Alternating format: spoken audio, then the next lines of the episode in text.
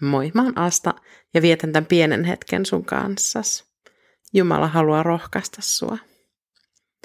David ja Goliat on yksi raamatun eeppisimmistä kaksintaisteluista. Kolmimetrinen filistealainen uhittelee koko Israelin sotajoukolle ja häntä vastaan lähtee nuori paimen David. Ensimmäistä Samuelin kirjasta luvusta 17, jakeet 33 ja 37. Saul sanoi Davidille – ei sinusta ole taistelemaan tuon filistealaisen kanssa. Sinähän olet vasta poikanen, ja hän on ollut soturi nuoruudestaan asti. David sanoi vielä, Herra, joka pelasti minut leijonan ja karhun kynsistä, pelastaa minut myös tuon filistealaisen käsistä. Silloin Saul sanoi Davidille, mene, Herra olkoon sinun kanssasi. David ei ollut osa Saulin armeijaa, vaan hänen isänsä lähetti hänet taistelukentälle tervehtivän veljeään ja viemään heille ruokaa. Goliat oli jo 40 päivän ajan pilkannut israelilaisia ja Israelin Jumalaa. Kun David kuuli nuo herjaukset, hän kysyi, että mikä toi filistealainen oikein on, kun uskaltaa herjata elävän Jumalan taistelurivejä. Ja sitten David ilmoittaa, että hän voi lähteä taisteluun. Ja siihen ei tietenkin oikopäätä suostuttu. Mutta David kertoi, että hän on paimenessa ollessaan suojellut laumaa niin leijonilta kuin karhuilta – ja miten Jumala on suojellut häntä siinä tehtävässä.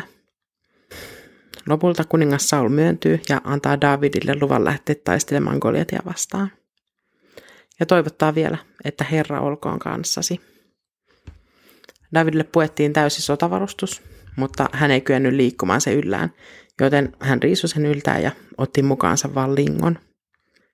David päihitti ton hampaisiin saakka aseistautuneen jättiläisen lingolla ja kivellä mutta elävä Jumala oli hänen kanssaan. Silloin kun me lähdetään taisteluun elävän Jumalan kanssa, meillä on aina ylivoima, oli vastassa millainen jättiläinen hyvänsä. Ei siinä ole mitään ihmeellistä, jos voittaa ylivoimalla. Mutta kun altavastaaja, se joka ulospäin näyttää heikommalta ja pienemmältä, vie voiton, niin se on iso juttu. Jumala valitsee usein käyttöönsä just heitä, jotka on altavastaajia – Silloin Jumala voi näyttää voimansa ja suuruutensa. Heikkoudessa ja herkkyydessä ei ole mitään hävettävää. Ne on just niitä ominaisuuksia, joita elävä Jumala haluaa käyttää. Rukoillaan. Pyhä Jumala. Pyhä elävä Jumala. Sä kuulet meidän rukoukset ja näet meidän pienuutemme. Ota se sun käyttöön ja tee siitä suurta. Tapahtukoon sun tahtos. Aamen. Siunausta sun päivään.